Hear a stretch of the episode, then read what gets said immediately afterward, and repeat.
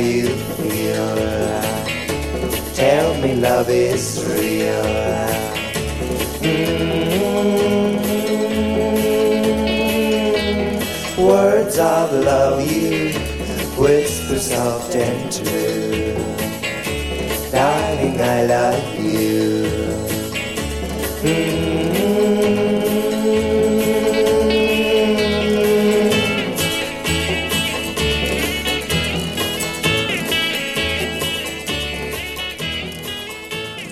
Hi, this is Brent White. It's Monday, August 6th, 2018, and this is episode number 28 in my ongoing series of devotional podcasts. You're listening right now to the song Words of Love, written and recorded by Buddy Holly in 1957 in all its double tracked analog glory. You give people an infinite number of digital tracks today, by contrast, and they can't create something that sounds nearly this good. It's just wonderful. Anyway, most of you are probably more familiar with the Beatles' 1964 cover version from their album Beatles for Sale, or the long forgotten American LP Beatles 6 but I recorded Holly's version directly from his 1978 greatest hits album, Buddy Holly Lives, also known as 20 Golden Greats. But this song is today's theme because I'm talking about words of love in the context of something that many of us contemporary Christians don't like doing. That is, witnessing, or the dreaded E word, evangelism, sharing the good news of Jesus Christ with others using words, telling others about Jesus and what he's done for us and what he means to us and how other people can be saved. We witness in many different ways, but at some point we have to do so using words, words of love. And in general, Christians would rather receive a root canal than to witness with words. Yet the Lord Himself has commanded us to do this important work. And Jesus came and said to them, All authority in heaven and on earth has been given to me.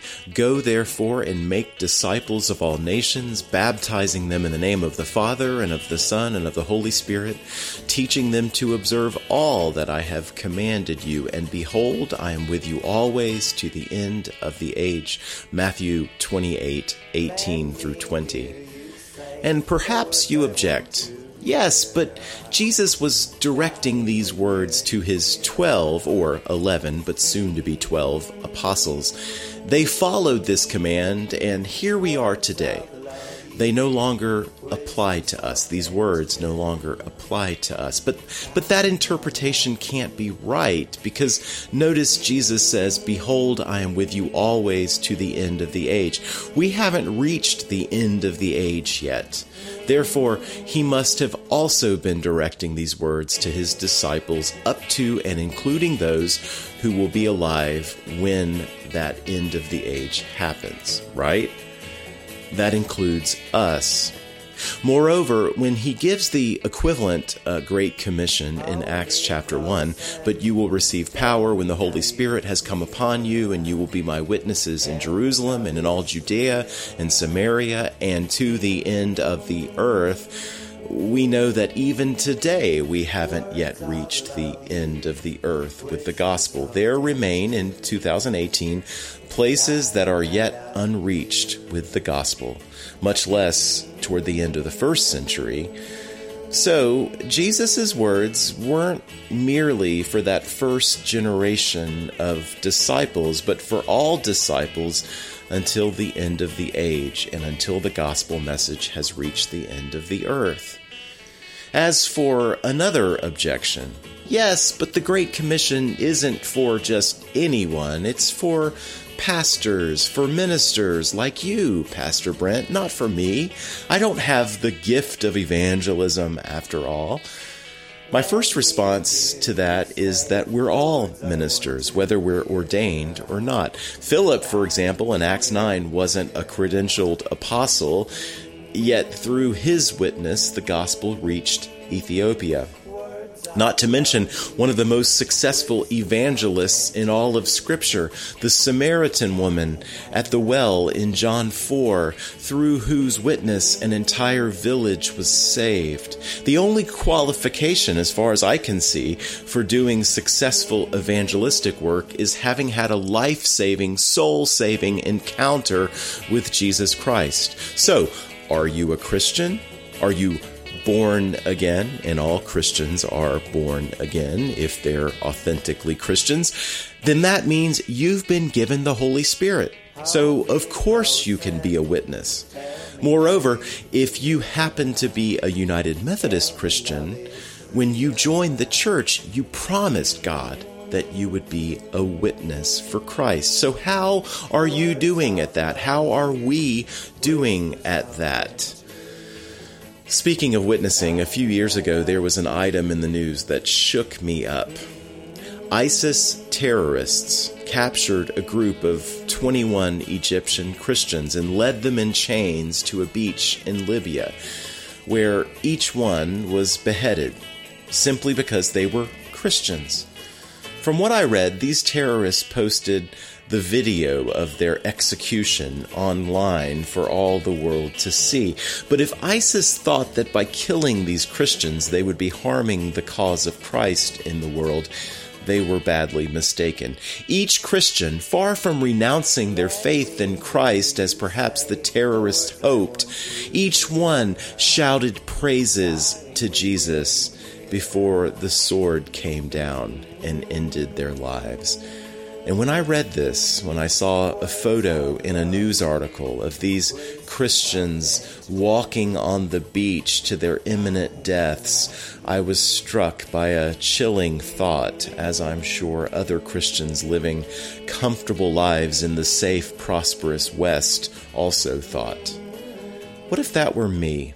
What if I were in that situation, would my faith be strong enough to withstand the pressure that these Christians must have felt to abandon their faith in Christ? Would I be able to be a witness like them, even if it meant sacrificing my life? I assume that if these Egyptians recanted their Christian faith and swore allegiance to Allah and Mohammed, his so called prophet, then their lives could have been spared. Yet these Christians persisted in their faith. They bore witness to Christ and they were murdered as martyrs. Would I have the courage to do what they did? Flash forward two years. My family and I are visiting New York City on summer vacation. We're sitting on a crowded subway train in Manhattan. A well dressed and well spoken woman with a lovely Jamaican accent stands near a door and begins preaching the gospel. She pauses for the loading and unloading of passengers at each stop. For all we know, this happens often on New York subway trains. While she speaks, commuters stare at devices, newspapers, books. No one looks up, no one makes eye contact with the woman, including me. I mostly stare at the floor. I want to be cool, you know, I want to blend in alongside everyone else. Later, when we got off the train, my family debriefed about the experience. We agreed that there was literally nothing untrue in her gospel message. She emphasized God's love, the abundant life that we have in Christ, the opportunity that we all have to repent of our sins, to turn to Jesus, and to receive eternal life. She was faithful to talk about God's judgment, but hers was not a turn or burn kind of message. She seemed perfectly kind, perfectly respectful, perfectly loving, even perfectly sane, in case you're wondering. We wondered whether this method of evangelism was effective.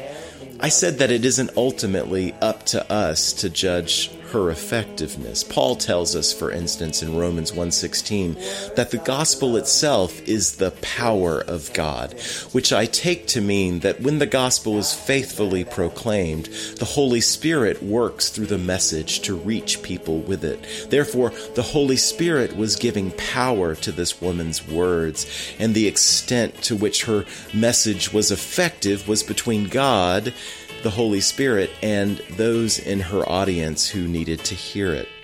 We can't know whether she was effective, but it seems very likely that in her own way she was.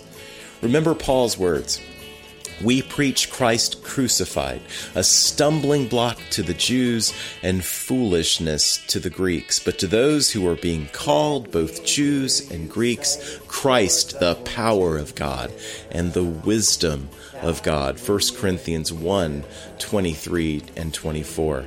It doesn't matter how or where or in what context we preach the gospel, despite its power, it will always be received by many as a stumbling block and as foolishness, right?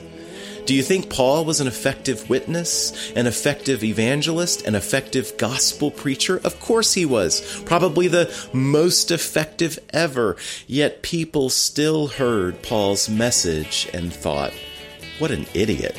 He's so misguided. If that were true of Paul, how much more for us? Regardless, this woman made me feel uncomfortable, and I'm here to tell you that this is my problem, not hers. Because this woman's bold witness filled me with guilt. It reminded me of what a coward I usually am when it comes to witnessing. Her example judged me because I know that I wouldn't have the courage to do what she did. At least, I don't think. We moved recently to Gwinnett County, which is in the northern suburbs of Atlanta. Before doing so, we lived in Fayetteville on the south side. For whatever reason, there was a period of time this past spring when nearly every weekend in our previous neighborhood, Jehovah's Witnesses were out in full force, knocking on doors, canvassing the neighborhood. I mean, every weekend. So I resolved to talk to them when they knocked at my door and share with them the true gospel, not the distorted, deeply heterodox version of the gospel that they were promoting. And I and I did talk to many of them, but I wish that they were not out there canvassing in my neighborhood, telling people about their wayward church and their distorted version of Jesus, who to them is nothing more than the archangel Michael, not God become flesh. For the sake of people's souls, I did not want Jehovah's Witnesses to share their distorted gospel message from a version of the Bible that they have badly mistranslated and misinterpreted. I did not want them to lead people astray with a false gospel because, after all, I want people to know Jesus, the real Jesus. That's what I wanted.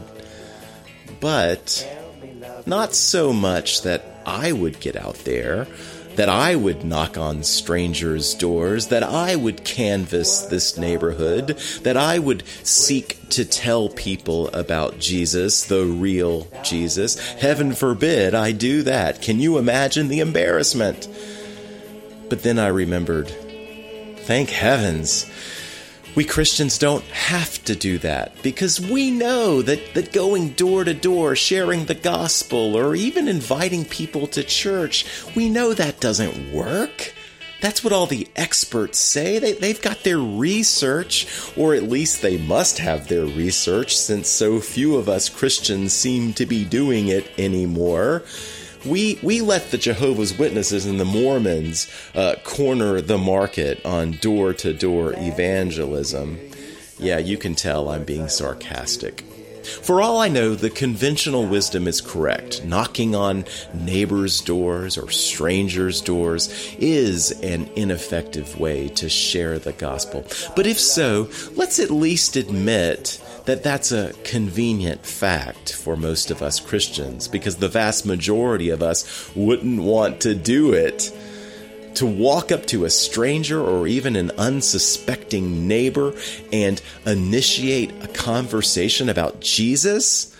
I mentioned those Egyptian Christians at the top of the episode who weren't afraid of dying for their faith. Would I have what it takes to be like them?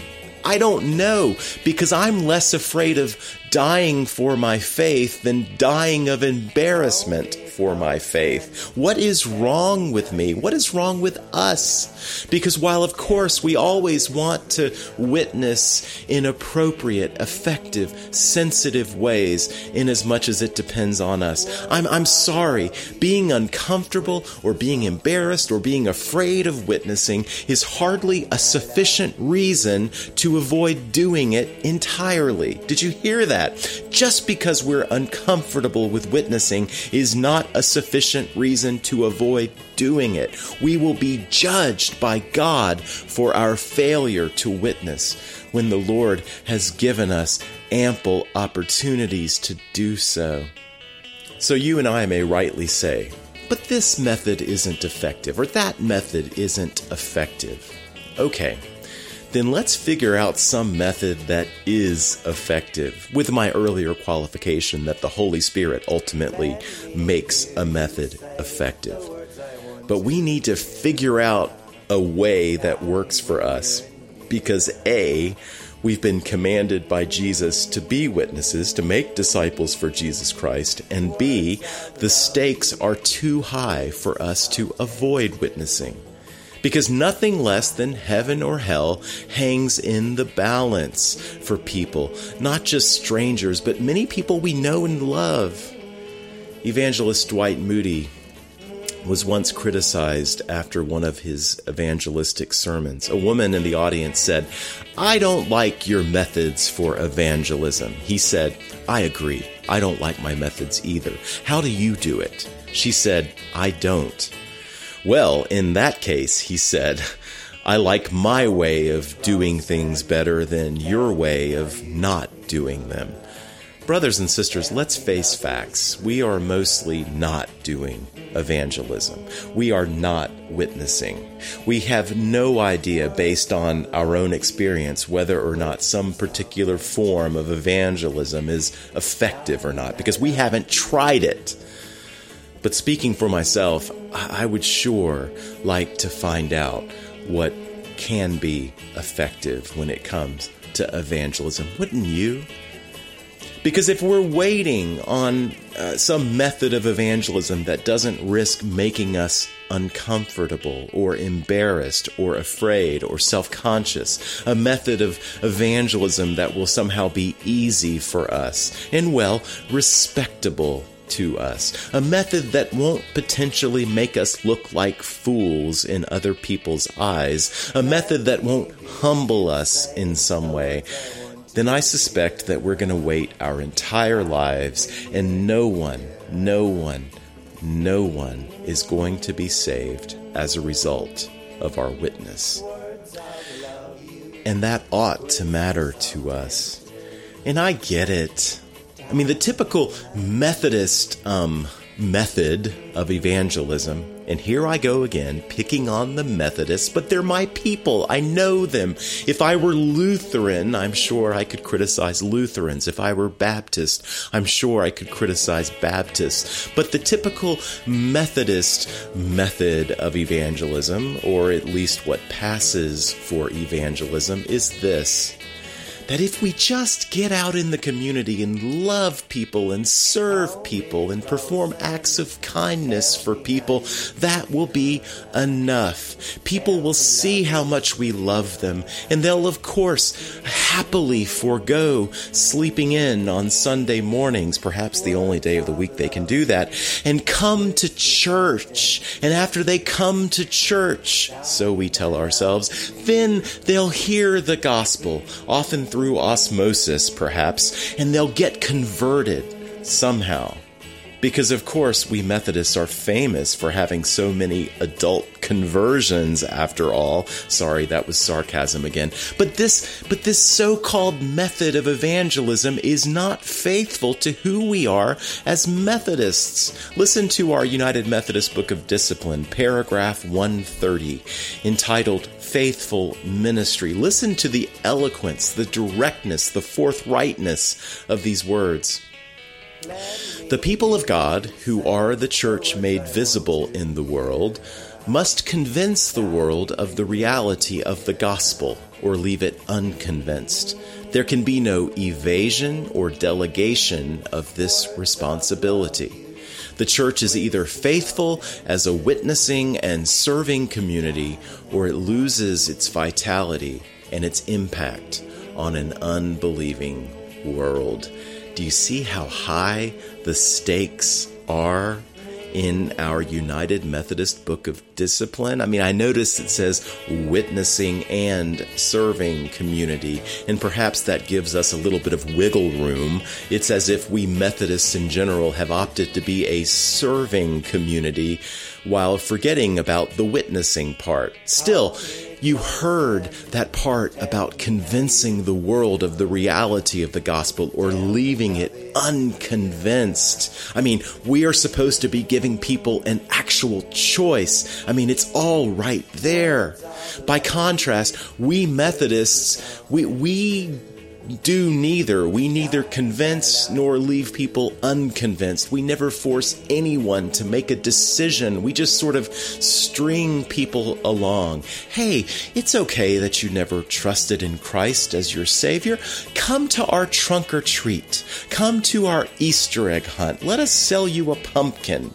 Uh, send your kids to VBS. We won't ask anything of you. We won't try to convince you of the reality of the gospel. We hope, of course, that you'll be so moved by how nice we all are that you'll believe the gospel, you know, over time by osmosis. But whether you do or not, don't worry. We're not going to put any pressure on you. Our church is a pressure free zone. All are welcome. Nothing will be expected of, of anyone. Believe, don't believe, we don't care. I mean, we do care, actually. But we won't tell you why we care. We won't tell you what's at stake in accepting or rejecting the gospel of Jesus Christ. We won't ever tell you about eternal life or eternal separation from God. We won't tell you about heaven or hell. I mean, that's what the Baptists are for we Methodists in general, we don't want to be a stumbling block to anyone. We don't want the gospel to be a stumbling block. We don't want to be perceived by others as fools. We don't want the gospel to be perceived as foolishness to the Greeks. So we end up not sharing the gospel at all. At that Methodist conference I attended on St. Simon's Island a few weeks ago, one speaker told us about a method of, quote, witnessing without really witnessing. Evangelism not by sharing words of love, but works of love. And that's fine as far as it goes. We ought to be sharing works of love but works of love by themselves will never go far enough. So instead of witnessing without really witnessing, suppose we also tried witnessing with witnessing. Do you think that might work?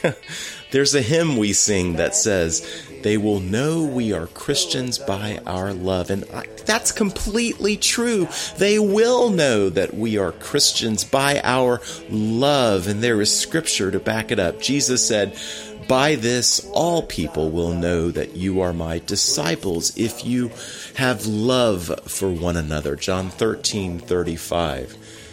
But I'm going to argue that if we share only works of love and not words of love, that is, the gospel of Jesus Christ, we're not nearly as loving as we think we are. Because unless we're telling others about Jesus Christ, sharing the gospel with them, inviting them into a relationship with Jesus, indeed, even warning them about the wrath to come, about final judgment and hell for those outside of a saving relationship with Christ, unless we're doing that, who could say that we're adequately loving people, right? I mean, if we genuinely believe that people will die and go to hell apart from availing themselves of God's one and only rescue plan through his son Jesus. How much do we love them if we're not doing that? If we're unwilling to move heaven and earth if necessary to convince them of the reality of the gospel? This is old news now, but many years ago, the magician, comedian, and celebrity raconteur Penn Jillette, one half of the comic magic duo Penn and Teller, posted a video on his blog about an experience he had recently with a Christian businessman who talked to him after one of his shows, I think in Las Vegas. For context, here's an important fact Jillette is also an outspoken atheist. Anyway, this Christian gave Jillette the gift of a Bible and told him why it was so important for Jillette to read these words and, and believe them. And you can see in the video that Jillette was deeply touched by this gift of a Bible. Tears were welling up in his eyes. I'm not exaggerating, I've seen the video. Tears were welling up in his eyes as he told this story. As I said, Jillette is an outspoken atheist, but he deeply appreciates Christians who share their faith, who witness to their faith, or proselytize, as he says, which means we try to convince others to give their lives to Christ, to have a conversion. That's what proselytism means. In fact, Jillette said that he doesn't respect Christians who don't share their faith with others. I don't respect it at all, he said. And then he continued If you believe that there's a heaven and hell, and people could be going to hell or not getting eternal life or whatever, and you think that, uh, well, it's not really worth telling them this because it would make it socially awkward. How much do you have to hate somebody to not proselytize them? How much do you have to hate somebody to believe that everlasting life is possible and not tell them that? I mean, if I believe beyond the shadow of a doubt that a truck was coming to hit you and you didn't believe it, and that truck was bearing down on you, there's a certain point where I tackle you. And eternal life is more important than that. How much do you have to hate somebody to not proselytize them, or as we would prefer, share the gospel with them? That's a little strong, I know. Jillette is not being quite fair. He has underestimated the fear of this social awkwardness. There is a lot of pressure to conform to social norms. After all, for that woman to stand up on that crowded subway car last summer in New York City and preach the gospel, oh my goodness, she had to overcome a lot of social pressure. Conformity to social customs is a powerful force, and Jillette underrates that by all means. But even if it's not hatred that prevents us Christians from witnessing, you'd have to admit that it is an insufficient amount of love or faith. I mean, if we don't really believe the Bible's many warnings about judgment, wrath, and hell, to say nothing of Jesus' many warnings about those things, then I get it. I mean, why risk embarrassing yourself to share the gospel if everyone ends up in the same place anyway, if it doesn't really matter, if heaven or hell doesn't really hang in the balance, just keep on doing good charitable work. Keep on working for social justice. Keep on trying to make this world a better place for as long as it lasts. That's a far more respectable line of work but if we have faith, if we really believe the stuff we say we believe, and of course, I, I think this podcast is aimed at people who already have faith. Well, if that's true, then our failure to witness ultimately comes down to love. If we believe the gospel, what's the loving thing to do or to say to people? Look, I'm sharing this with you because, as always, I'm really talking to myself. I know that I haven't been as faithful as I need to be in this area of witnessing and evangelism. And I don't mean the witnessing that's part of my job as a pastor. I have certainly become more faithful in sharing the gospel from the pulpit and in Bible studies and in the context of church gatherings. But I'm talking about what I do out there, outside the walls of church, outside the, the walls of my safe and comfortable home. So consider this a line in the sand for me. I will be bolder in sharing the gospel with others. And if you don't like my methods for evangelism, I can promise you that my way of doing things will be better than your way of not doing them. 30 years ago, I was a student at Georgia Tech. I had a history professor named Lawrence Foster. I had two classes with Dr. Foster. I liked him. He grew up in China before the revolution, before Mao took over. His parents were Methodist missionaries. Yay, Methodists! So, whenever he talked about events that happened in China or pertained to China, which was often, he would draw upon his personal experience there as a boy. And every time he did so, I promise, I'm not exaggerating, every time he talked about his experience in China, he would tell us that his parents were missionaries. It was like he, had forgotten that he told us this a dozen times already. But whenever he mentioned that his parents were missionaries in China, he would add this qualification. They were medical missionaries. They were not proselytizing missionaries. Did you catch that? They were medical missionaries. They were not proselytizing missionaries. Isn't that a strange thing to say? Like, God forbid his parents would have risked their lives, their middle class comforts, their safety, their prosperity, uprooted their family, and moved to the other side of the world in order to simply save people for eternity. What a waste of time that would be. I mean, where would your priorities be? Why not instead risk your life and your middle class comforts, your safety, your prosperity, uproot your family, and move to the other side of the world to, to make people more comfortable for a few years on this planet before they die and face final judgment and potentially hell? Not that Dr. Foster believed in any of that. I mean, in so many words, he was saying, My parents were in China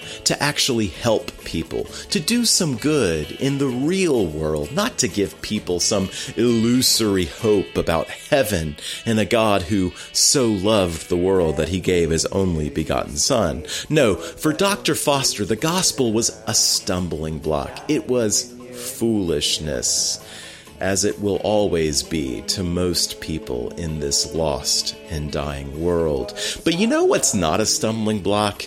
You know what's not foolishness? Helping people with their physical needs, their medical needs, curing diseases, providing disaster relief, working for political reform, preventing malaria, feeding the hungry those things will never be a stumbling block and foolishness. They will always be respectable. But preaching the gospel?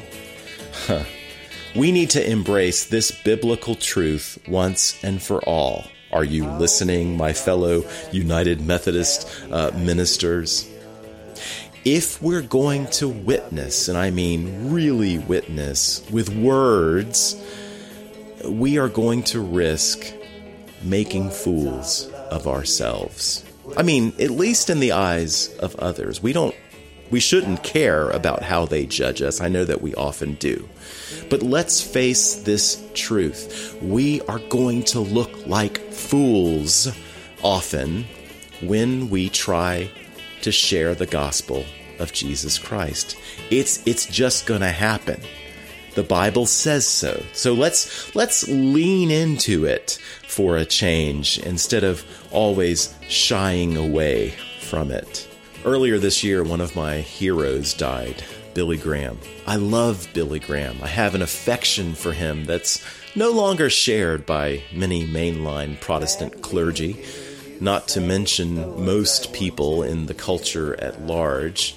Perhaps because Graham had mostly been out of the public spotlight for the past 20 years or so, perhaps because many people second guessed his son Franklin's way of carrying on his father's ministry, certainly because Graham remained stubbornly faithful to God's word and to uh, unpopular ways of interpreting Scripture. But whatever the reason, Billy Graham's death wasn't nearly as newsworthy or noteworthy as it might have been some 20 or 30 years earlier when Graham was commonly regarded as one of the world's most well respected people. But times change. In fact, Graham's body was still warm, it seems, when Washington Post columnist George F. Will, another atheist, published an uncharitable column about Graham's life and legacy. Will said that Graham was not in the same league with the 20th century's two greatest religious leaders, MLK and Pope John Paul II. Why? Because MLK and John Paul accomplished something practical to make the world a better place. King in defense of civil rights, and John Paul in defense of human rights. And here, Will would credit John Paul for his role in helping to topple Soviet communism. From Will's perspective, therefore, the world is a better place because those two great religious men lived. But Graham, not so much. At best, Will wrote. His preaching, quote, gave comfort to many people and probably improved some. Probably, he says. How generous. But do you hear the contempt in Will's words? Do you hear the scorn? There is nothing, I repeat, nothing respectable or heroic or praiseworthy about the evangelistic work of Billy Graham if the gospel isn't true. I mean, conservatively, let's say that only tens of thousands of people, a small fraction of the people who came forward during the altar calls of Billy Graham's many crusades, Let's say that only tens of thousands were authentically converted to Christ. Big deal, the world says, or as George Will would say. All that Billy Graham accomplished is spiritual, which is to say, invisible, unreal. and unless your religion is making a practical, tangible difference in people's lives and in the world, you're wasting your time. Billy Graham, therefore, wasted all his time. Indeed, from a secular and worldly point of view, he wasted his life. But of course, the gospel is true. Therefore, there are at least tens of thousands of people who are in heaven right now, who are enjoying eternal life or will be before too long because Billy Graham lived and remained faithful to his call. In which case, Billy Graham likely did the greatest, most important work of his generation because we know that the gospel is true and we do believe it, right? I do believe it, even as I confess that I haven't been nearly as faithful as I need to be in bearing witness to the truth of the gospel. Well, that ends today. I repent. O oh Lord, let it be said of me Brent White wasted his life. Brent was a fool. Or at least let it be said that I wasn't afraid of being accused of wasting my life. I wasn't afraid of other people thinking I was a fool. Lord, let me quote unquote waste my life. Let me be a fool if by doing so I might save some people for eternity. Amen. That's all I have for now. It was a long one. uh, I love y'all. See you soon. Whispers. Darling, I love you. Mm.